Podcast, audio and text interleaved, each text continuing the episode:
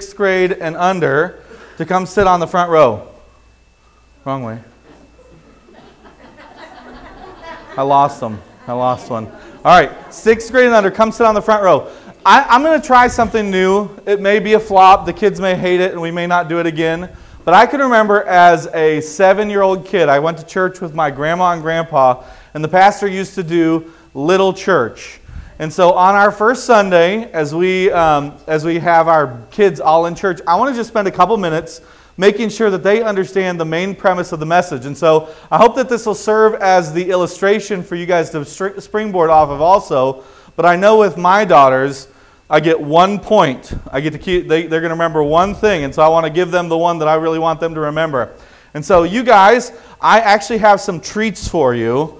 And I'm pretty excited about these treats. So Romans chapter 8 is a cool verse, cool chapter of the Bible. And we're actually starting in Romans 7. There's more conversations going on. What are we looking for? You don't need it. You're okay. Romans chapter 7, Paul talks about how he loves Jesus. He talks about fish. No, he doesn't talk about fish. He talks about how he loves Jesus, but he always does bad stuff. And in fact, he says, the stuff I want to do, I don't do, and the stuff I do want to do, the stuff I want to do, I don't do, and the stuff I don't want to do, that's the stuff I end up doing. And he says, my flesh wars with my inner man, or my spirit, or the part that communes with God. So I thought, you know what, I want to talk to you guys this morning about just a really easy task, okay? And so I want all of you guys, come here, everybody stand right up here, one single file line. I've got a job for you. If you can complete this successfully, face here, everybody behind Mariah. She's a brave soul. She'll go first. And she doesn't get to talk. So there we go. Face forward. There we go. All right. Get behind Mariah. Yeah, good. All right. So it's an easy task. All right, church. And we're going to cheer them on. All I want you to do is you're going to jump as hard as you can jump. Fly around the church just a couple times. Just flap your wings. These are your wings. Just flap your wings as hard as you can. Fly around and then come land back here. All right. Ready? All right. Mariah's first. Let's go, Mariah. Go. Okay. All right. She tried really hard. Do you think you can do it? Wait. Anybody in line? Do any of you think you can do it? No. Nobody can do it? Okay. Let's sit down. All right. So let's rethink this. Everybody come sit down. Now, why would I ask you to do something that you can't do? Is that fair? Now, here's the thing. Paul tells us. Paul says that God called us to live a holy life and to live like Jesus lived. But you know what Paul knew the whole time? They couldn't really do it. Now let me ask you, here's the trick. What if I created a miniature airplane that you could take off from the stage and just fly around? I would even probably control it because I don't trust you in the church. But if I could put you in a big drone, how many of you, if I put you in a mini airplane, you think you could fly around the church then? No. In an airplane you can't? Yeah. You've flown in an airplane. You could do that. Maybe not in the church, but you could even fly all the way to Japan, which was what you were talking about all day yesterday. She wants to fly to Japan. Oh, I shouldn't have said it. The airplane is fast, exactly. And so the airplane, could you fly to Japan? Yes. Forget about around the room. You could fly anywhere you wanted to fly, right? But wait, once you get up there, so here's challenge number 3. Let's say that I said, I just wanted to make it really fair, so we took you up in an airplane as high as we could get you, super, super high. Then we opened the door and said, all right, you fly the rest of the way. Why not? Why can't you fly the rest of the way? You're already up there, and you're high enough. In a tiny airplane. You're just going to have a tiny airplane in your pocket. Okay. So here's the thing. Could you fly around the room? It's impossible. But if you had an airplane, you could, couldn't you? Did you know Paul said to live like Christ lived? You know what? It's impossible. We can't do it. But you know what he gave us? He gave us an airplane. He says, your vessel is Jesus. You know, you guys have sung a song before, with Jesus as my vessel, I can smile at the storm, right? Why can you smile at the storm if you're inside of Jesus? Because you're flying in a big airplane. Exactly right. And so Jesus is your airplane. So Miss Leah has a couple things she's going to give you. So I want you guys to line this way as you go back to your seats. And she's going to give you an airplane picture with Jesus on the side that I want you to color while I'm preaching if I get boring. So if I see you coloring hard, I know that I got to be more exciting. And then second, she's got a blow pop for all you guys. So once you get your paper, you get your crayons and your blow pop, you guys can go sit back with your parents, okay? So this morning, just as I was telling the kids, Paul is telling us throughout Romans 8 to do something that we are not equipped to do. And the funny thing is, as Christians, here's how we see it. We know that we can't save ourselves, right? We understand that there's nothing within us that can remove our sins. We understand that. But for some reason, we seem to think that once we get at cruising altitude, all right, Jesus has saved us from our sin, we've accepted Him as Savior, now we can figure it out on our own. Isn't that the way we think as Christians? Now that I've been saved, now I just have to be really good. Now I have to try really hard. And so as we look at Romans chapter 8, we're going to be looking at this theme. And this series is all based on this thought, that God is bigger. That God is bigger. And so today we're going to jump into the thought that God is bigger than your sin. God is bigger than your sin. And so this whole chapter, all through Romans chapter 8, we're showed over and over and over again how that God is bigger than our circumstances, God is bigger than our enemies, God is bigger than anything that we'll face. But first and foremost, what Paul tells us here is that God is bigger than our sin. Now, I have to tell you, I kind of stole this idea for this. I didn't steal the sermons, but I stole the idea for this series when I was sitting back here, well, I was standing, and the boys were giving their testimony last week from camp. I don't remember if you remember it, but I think Ezra was the one that said, I learned that God is bigger. Now, this was a theme throughout camp. The pastor said over and over again that we can serve God because He's bigger than anything else in our life. And I thought, man, what a great thought, not only for our teenagers, not only for today, but for the rest of our lives, if we will really understand that God is bigger. So we're going to jump into Romans chapter 8. And I'm going to jump backwards just in a minute, but we'll start with chapter 8, verses 1 through 4. The Bible says this, "Therefore, there is now no condemnation for those who are in Christ Jesus." Do you catch the airplane analogy there? He says, there is no condemnation. Or in other words, you are not guilty if you are in Christ Jesus. It doesn't say if you know Christ Jesus, or if you like Christ Jesus, or if you believe in Christ Jesus. He says there's no condemnation if you are in Christ Jesus, or in other words, if you're fully resting in Him and what He did on the cross. Sometimes we simplify it to the point where we say, well, just say a prayer and say that you really like Jesus and you're going to be saved. But really what salvation is me putting all of myself into Christ because I'm inadequate, but He is adequate.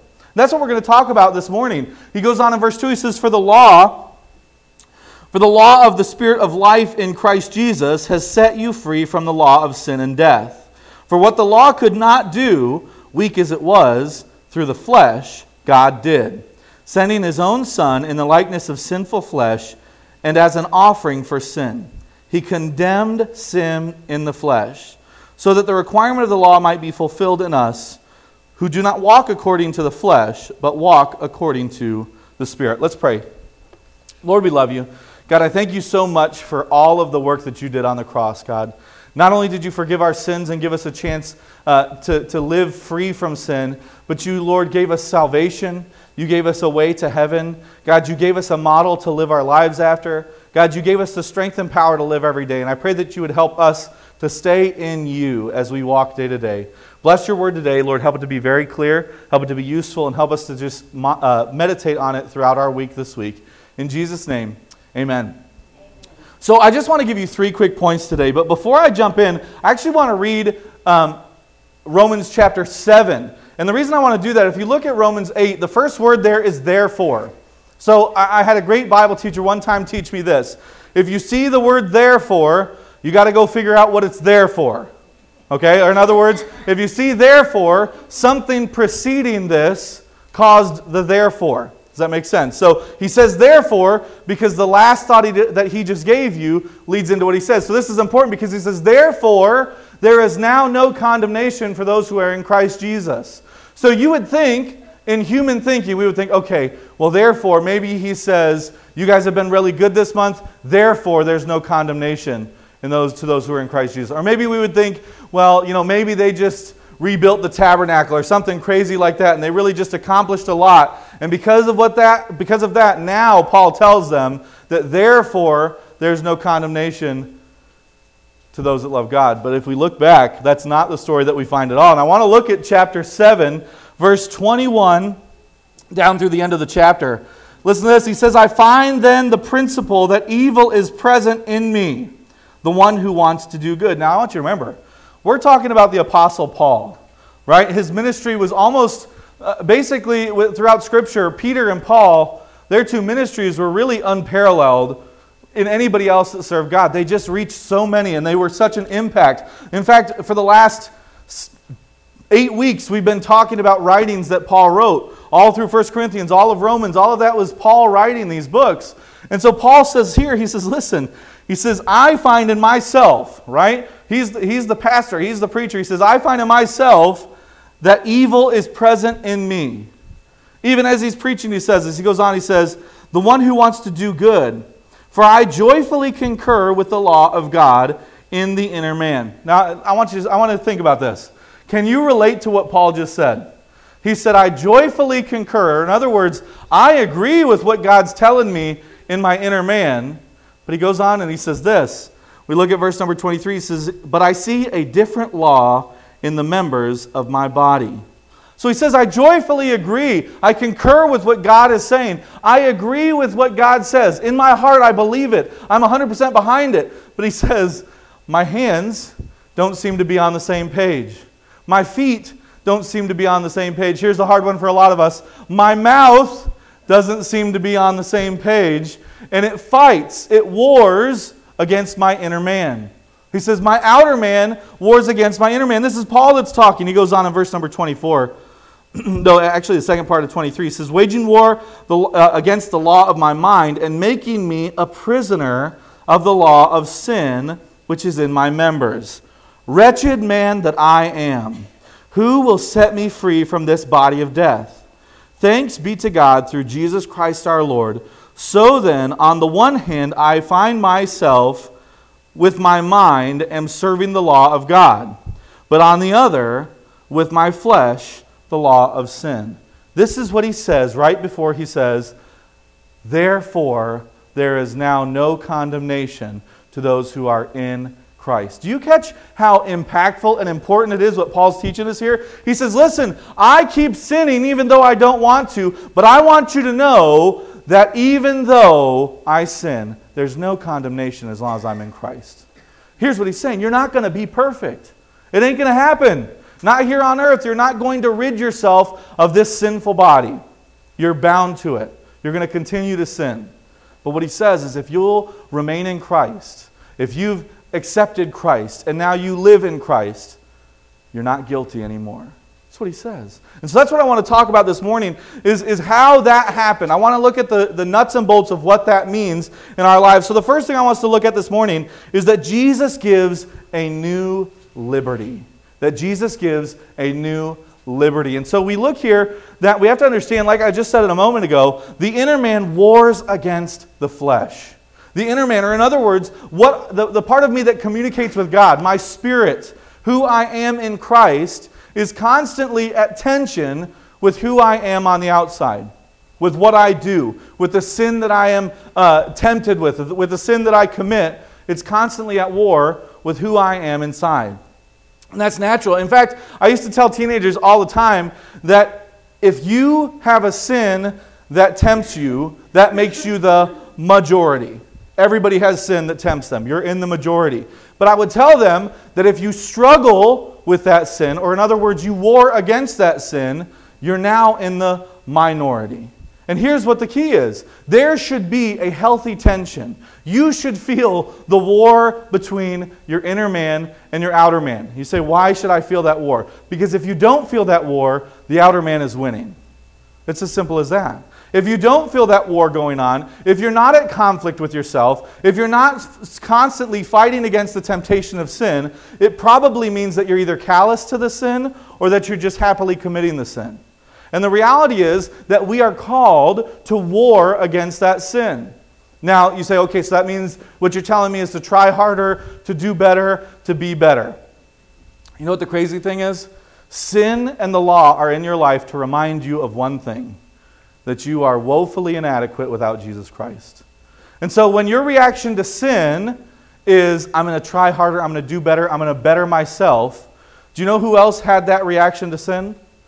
Judas. We see how that resulted. Judas sinned, and he went out and he decided, I'm going to handle this myself. And do you know what he ended up doing is he took his own life because of the guilt from his sin. I'm going to tell you something. Do you know that I heard a statistic about 3 or 4 years ago, so this has probably actually increased since then, that over 80% of suicides occur after an immoral act. Or in other words, I'm ashamed of what I did, and I can't look myself in the mirror because I can't be better, I can't do better. You know what's really liberating is when we realize that we can't be better, we can't do better, that our sin is a reminder that we should run to Jesus Christ. You know, and I've used this example before, but Judas turned to himself, but Peter in that same moment turned to Christ. If you think about the story of Jesus' crucifixion, Judas betrays Christ with a kiss on the cheek and then goes and takes his own life because of the guilt for what he did. Peter denies Christ verbally 3 times. And the last 2 times with such adamancy that he's cussing at these little girls as they're coming. Like, you know Jesus, and he's cussing them out. Like, no, I don't know the guy. He's denying him too. The only difference in those two was that when Judas sinned, he looked to self. And when Peter sinned, he looked to Jesus Christ.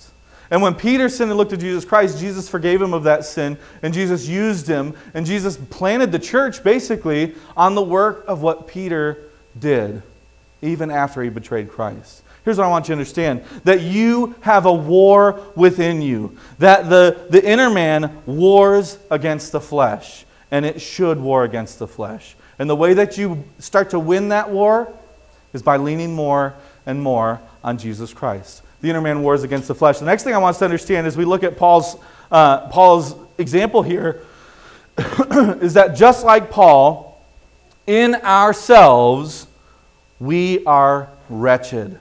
He says, "Oh, wretched man that I am." Now, I know we don't typically use that. Maybe you've heard it in Shakespeare or in the Bible, and that's pretty much the only times you may hear that word regularly used in conversation. So I wanted to spend just a couple minutes really explaining and elaborating on what he's saying. First, he says is he's afflicted, or in other words, attacked.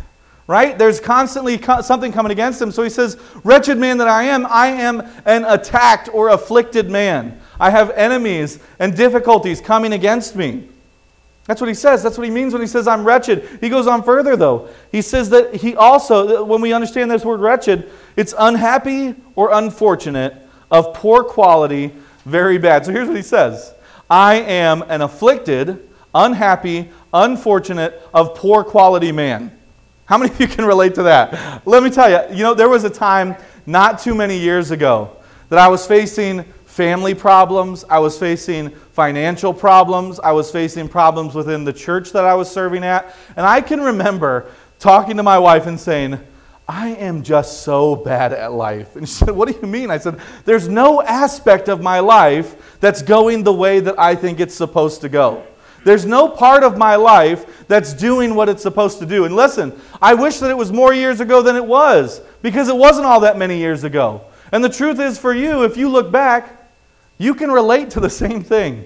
Maybe it's not every aspect of life, but as you continue to have the same failures, or you continue to have the same frustrations, Satan sneaks in and says, "You're just really bad at this. You should just give up. You should just stop trying." Multiple times, Satan would come and say, "I don't know if you should be a pastor. Look at how bad you are at life. Like, I don't know if you should be giving anybody advice because look at your own life."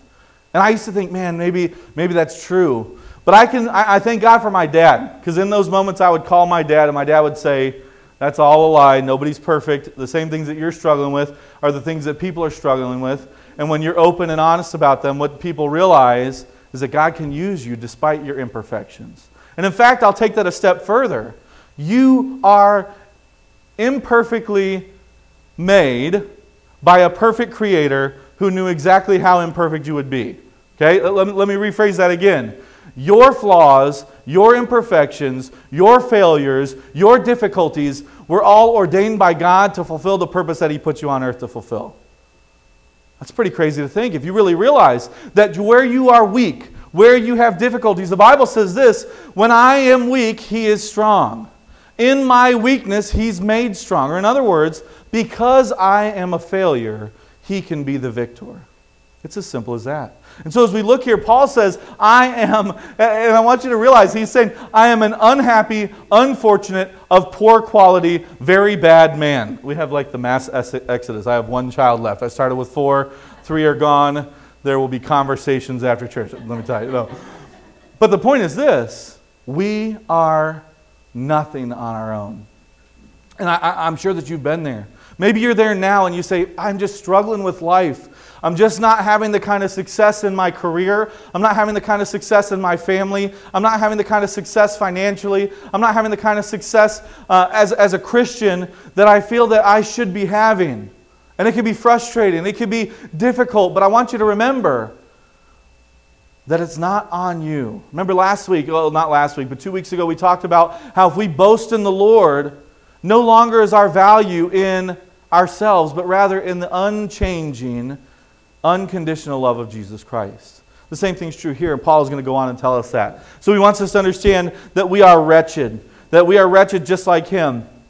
Also, just like Paul, we need to understand in verse 24 and 25, I think it's really impactful what he says here. He says in verse 24, he says, "Wretched man that I am, who will set me free from the body of this death?" Who will set me free? Just like Paul, we need to be set free. It's as simple as that. Just like Paul, we are wretched, and we are of poor quality, we are afflicted, we are facing things all the time. And just like Paul, we need to be set free. And Paul goes on, he says that thanks be to Jesus Christ. I want you to understand that we need to be set free from a couple things. Firstly, we are bound to this earthly body.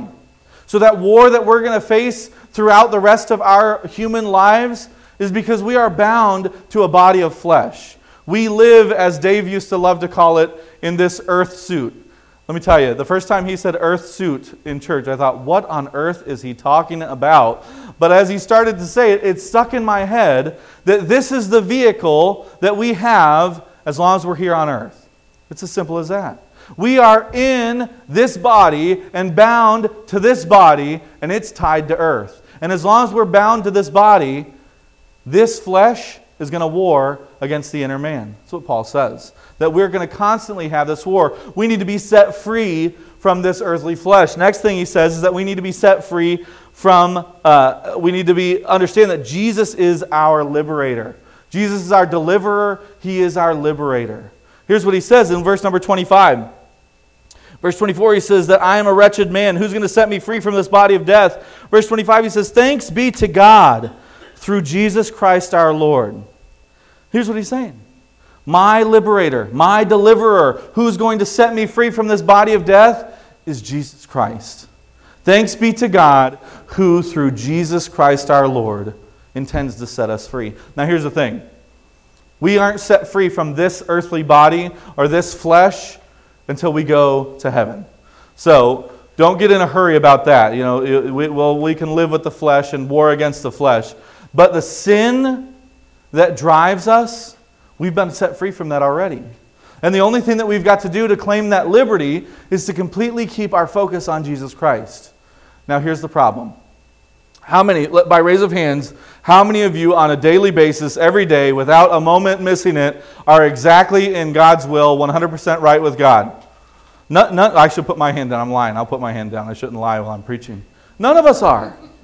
None of us every day, in every way, live the way that God calls us to live. None of us keep our faith fully in Him every day.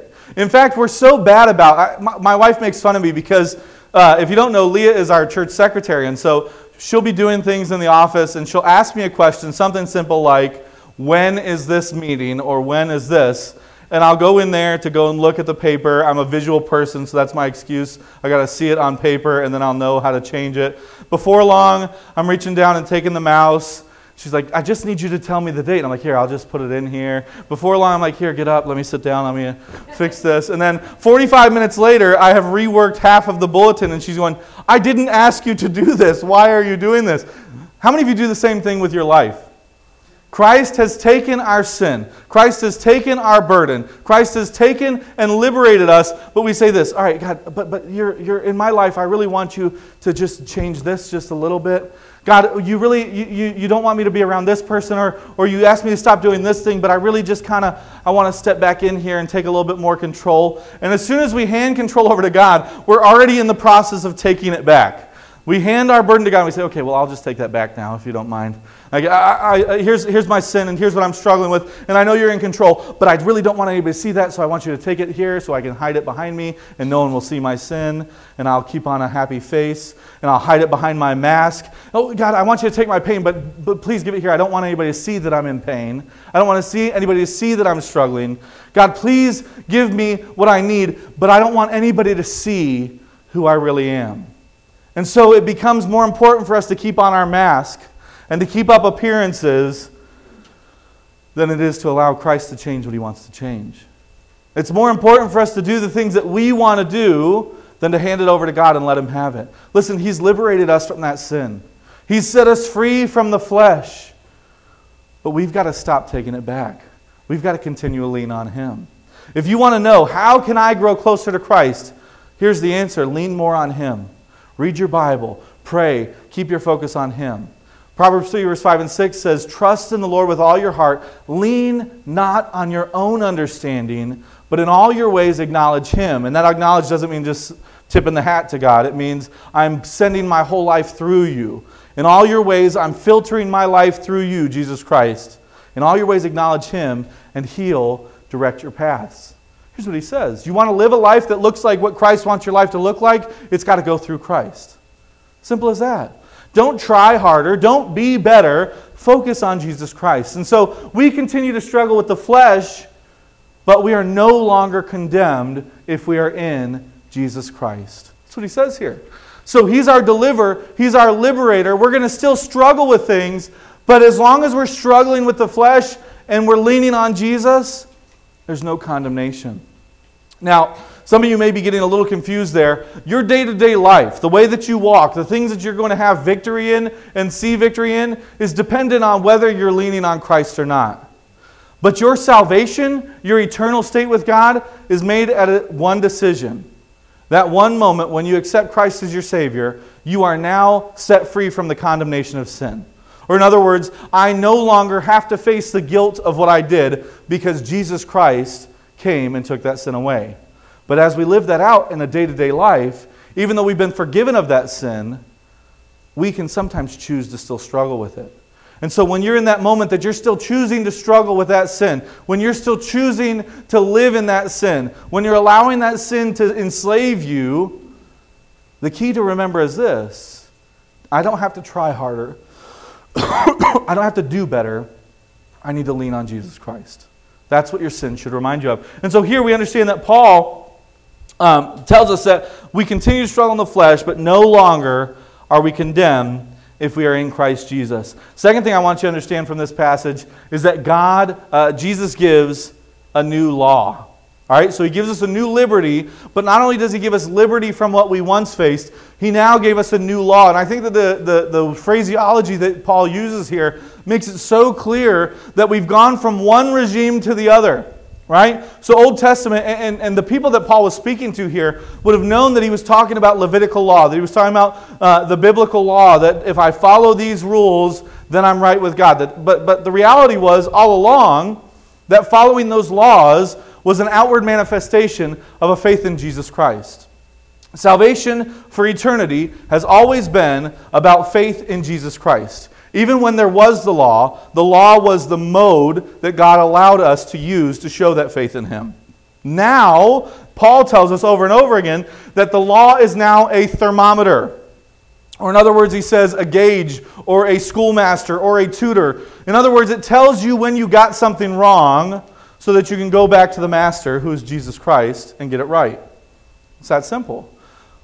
The law never fixed us. And here's how Paul phrases it. He says here that the law of Jesus' grace has replaced the law of sin and death. I want you to see in verse 2 how he refers to the law that they were living under. He says, "For the law of the Spirit of life in Christ Jesus has set you free from the law of sin and death." I want you to think about that. He calls the law of sin and death. And the law of sin and death, the idea is that I could never fulfill what I was trying to do. Right? As kids, a lot of us had, and maybe even as adults, there's people in your lives that have a standard or expectation for you that's higher than you could ever fulfill. Maybe some of you are on the other side of that, where I'll just tell you the truth. I'll be transparent. As a basketball coach, I have a higher expectation for my daughters than they could physically ever fulfill, even if they were perfect. They couldn't do what I want them to do. And it comes from the desire, and some of you as parents understand this, comes from the desire to look at them and say, I know how good you are. I know how good you can be. I just want to get the best out of you. But to them, it translates far too often as, it doesn't matter how many points I make. It doesn't matter how many things I do. It doesn't matter how many rebounds I get. I'll never be good enough for my dad because he has a higher expectation than what he should. And so I try to combat that. If you've ever been to a basketball game I'm coaching, I do better sometimes than others. But I do try to combat that, and I do talk to my daughters about that. But we all have those experiences where somebody had a very high expectation of us. Maybe it was sports. Maybe it was just day-to-day life. And if you can think back to that time that somebody, maybe it was even a boss, that had such a high expectation that you should never fail, that you should never make a mistake. And as soon as you fell short of that mistake, did it draw you closer to that boss or that parent or that friend, or did it drive you away? Right? We kind of recoil in fear. I messed up. I don't want to be by you. I don't want to come close to you because I know I didn't live up to the standard you wanted me to live up to. Maybe it's even something that you start to have a standard for yourself. And we develop this habit of self-hate, basically, because we have a standard for ourselves, and as soon as we fall under what our standard is, or what we think we should be, we start to get angry with ourselves. We start to get frustrated with ourselves. We start to fall short of what we want to be. And what the Bible says is that the law of sin and death was weak because of flesh. Here's what he says. To fulfill the law of sin and death, to fulfill the Levitical law, it relied on your human body. It relied on your skin, on your hands, on your feet to be able to fulfill that law. Remember when I had the kids up here and I said, just fly around the room, just do it a couple times. I might as well should have been telling them, fulfill the law. Right? Same kind of thing. We have no ability. We have no way. There's no chance. In fact, the Bible tells us very clearly the only man that ever lived without breaking the law, the only man that ever lived without sin was Jesus Christ. And the reality is, if we could do it, Jesus wouldn't have had to come and die.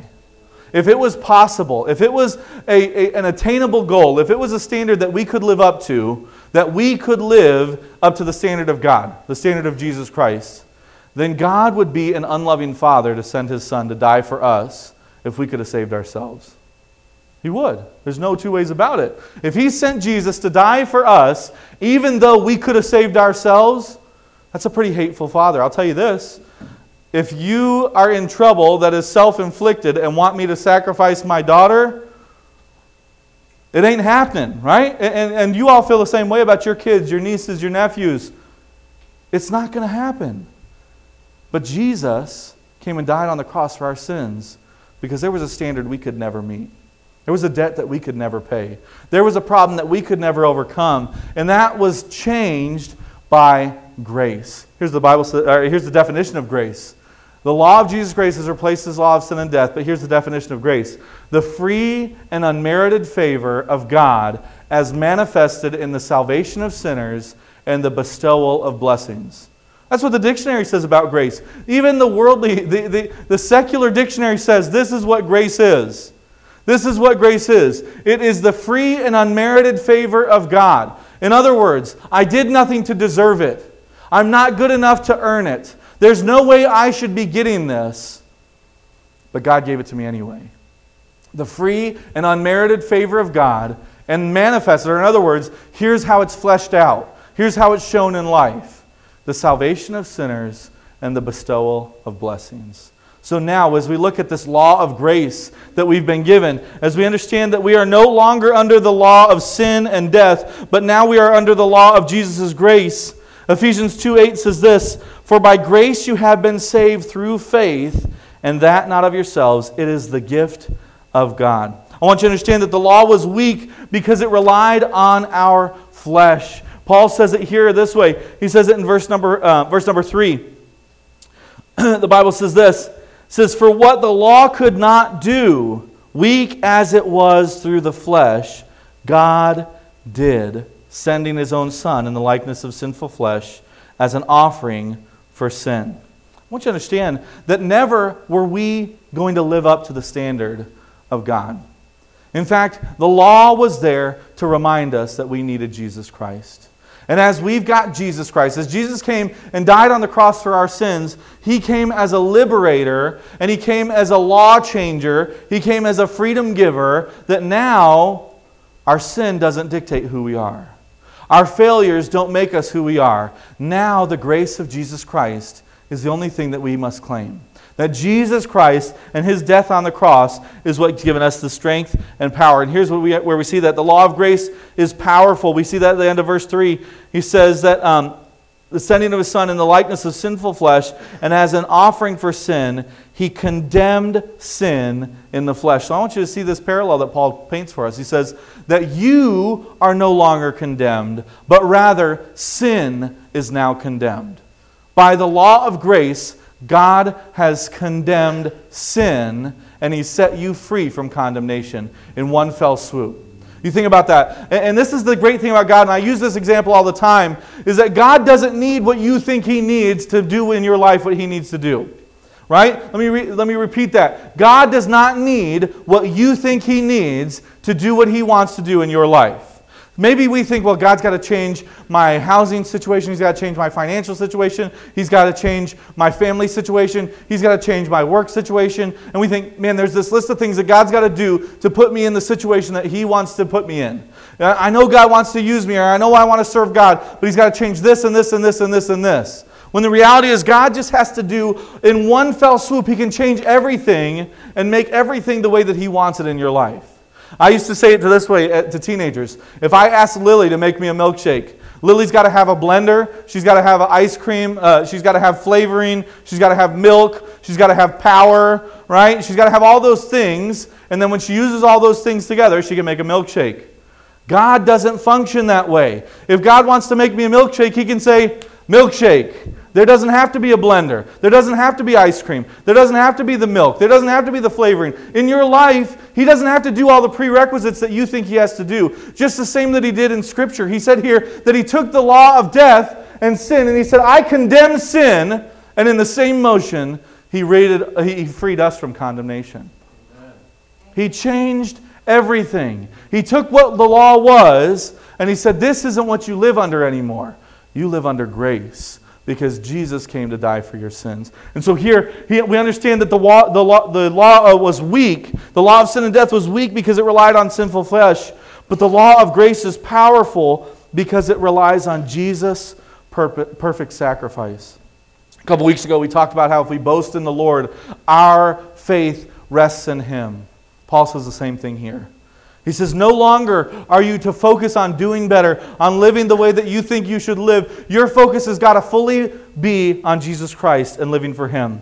The law of grace and salvation in Christ is fully the result of His work on the cross. We cannot be good enough. We cannot do enough. We must put our full faith and trust in Him. It's going to be up here on your screen. It's on your handout as well. Here's what he says. There is nothing you can do. There's no behavior you can start. There's no action you can take. There's no thing that you can do, no amount of money you can give to accept the grace of Christ, because it's a free gift, and the only thing you can do is accept it.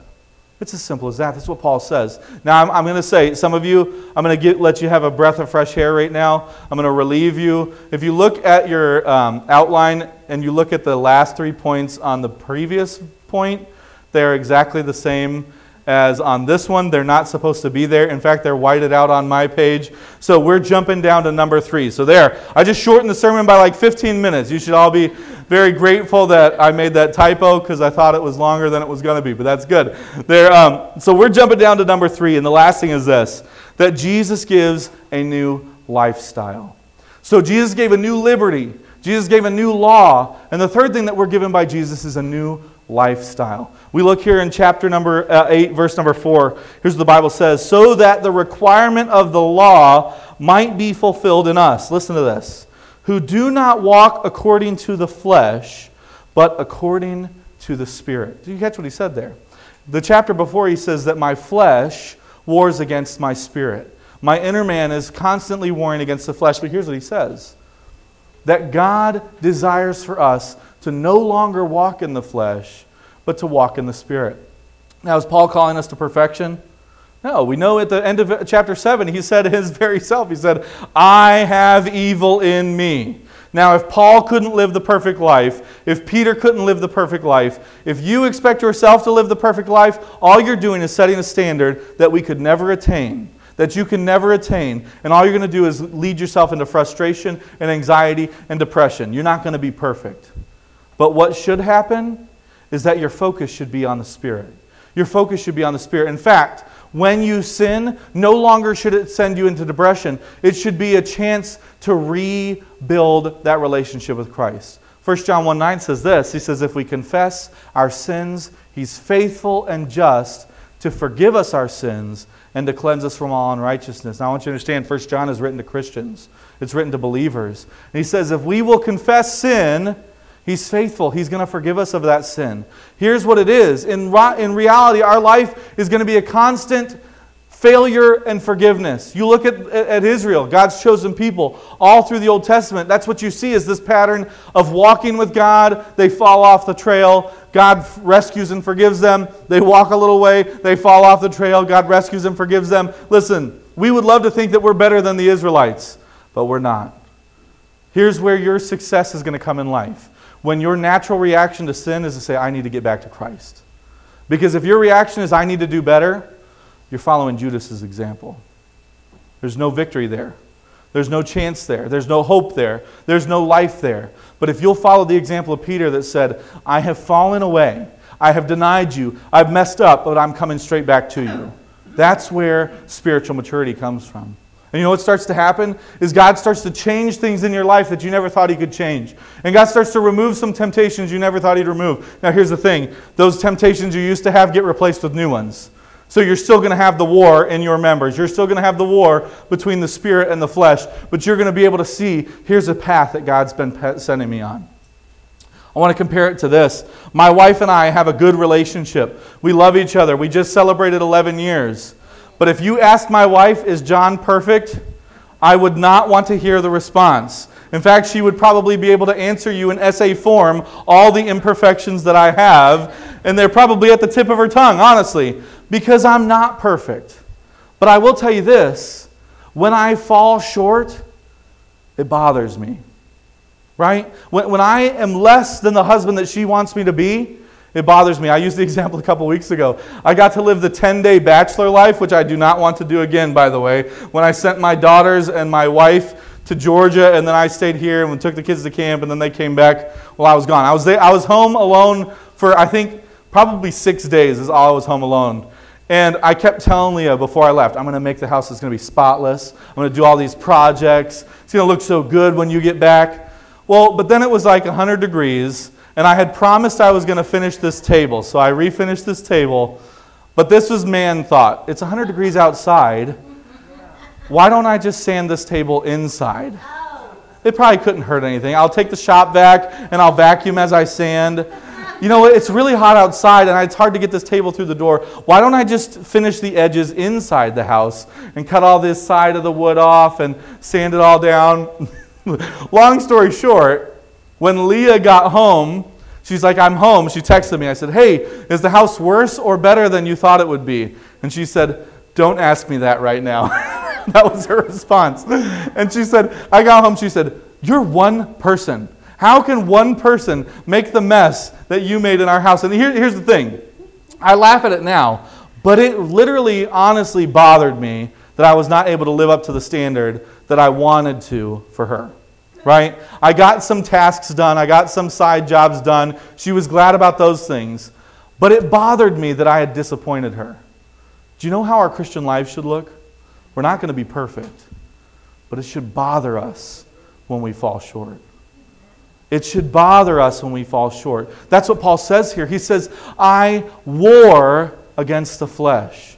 The inner man is warring against the flesh because, listen, I want to be what God wants me to be, but I'm going to fall short.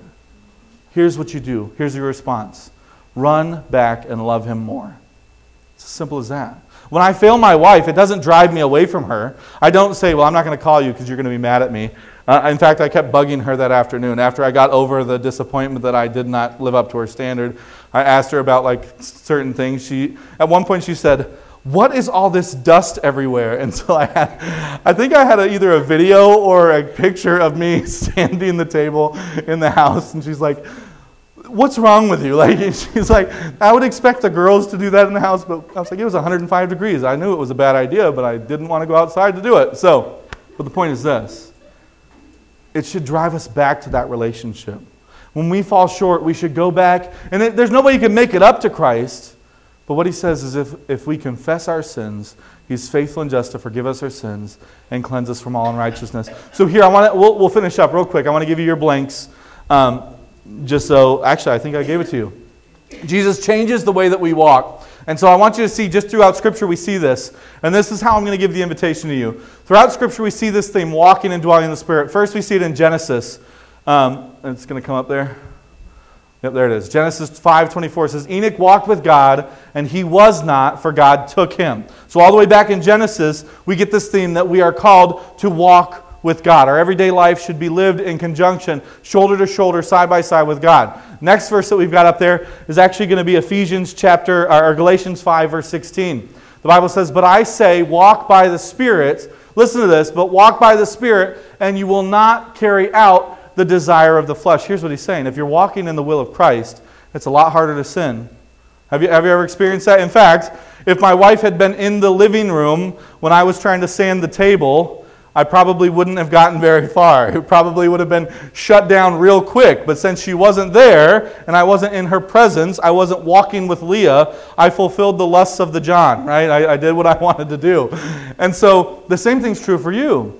If you're walking with Christ, he's going to influence your decisions. Next verse I want us to look at, and this is the key one here, is Ephesians chapter 5, verse 8. Listen to this. For you were formerly darkness, but now you are light in the Lord. Walk as children of light. Maybe you're here today and you say, I don't know what it means to walk in light. I don't know what it means to go from a child of darkness to a child of light. I don't know what it means to have Christ as my Savior and to be committed to Him. Let me tell you, today would be an excellent day to take those three easy steps to ABC, admit that you're a sinner, that you need Christ, that you've fallen. Like Paul says, that you are a wretched man, that you are a wretched woman. Admit that. The next thing he says is believe that Jesus came and died on the cross for your sins. And C is the final one, and that's confess that he's the only way to your salvation. All we're doing is saying that I can't do it myself. I know that I'm a sinner. I know that Christ came to die on the cross, and I know that that's the only way that I can have salvation. That's the only way that I can be transformed from darkness to light. And then maybe you're here today, and you're on the second side of that, and he says, you were formerly darkness. You've been transformed to light. But now you're in the light. Walk as children in the light. This is the challenge from Paul in Ephesians. If you are light, walk like it. I used to say it to teens this way all the time, and I think it's impactful. I think it's useful. Just be what you say you are. If we're a Christian, if we claim Christ, if we've been changed by Him, just be what you say you are. Say, what do you mean by that? Walk with Christ. You're still going to be imperfect. You're still going to fail. You're still going to have sin. But keep your focus on Jesus Christ. Let's all stand as we pray. Dear Lord, we love you. God, I thank you so much for all the things that you've done in our lives, Lord. I thank you for the gift of salvation. Lord, I thank you for the change that you've made in each and every one of us, God. I thank you for the forgiveness that you offer through Jesus Christ. God, I thank you so much for condemning sin, God, and removing the condemnation of sin from us. God, I pray that you just bless us as we have the invitation today. Lord, if there's anyone here today that's never accepted you, Lord, help them to know that you love them, God, and that you are calling them to yourselves, God. Even as I pray, Lord, I know if you're pulling on somebody's heart, if you're drawing them to yourself, Lord, maybe it's that they're fighting you. God, I pray that you just help them to understand it's so simple, God, that we just must admit that we are sinners, believe that you came to die for our sins, and confess that you're the only way to salvation. God, I pray that you just bless us, draw us closer to you. God, as we fall and as we sin, I pray that you would draw us closer to you in those things as well. God, we love you and we thank you. In Jesus' name, amen. As we sing, I haven't invited you to join in the last couple weeks. And I would love for you to be a part of what God's doing here. If you're a believer, you've accepted Christ and you know Him as your Savior, but you've never joined with our church, I want to invite you to be the first one out today to come and join with our fellowship of believers as we sing.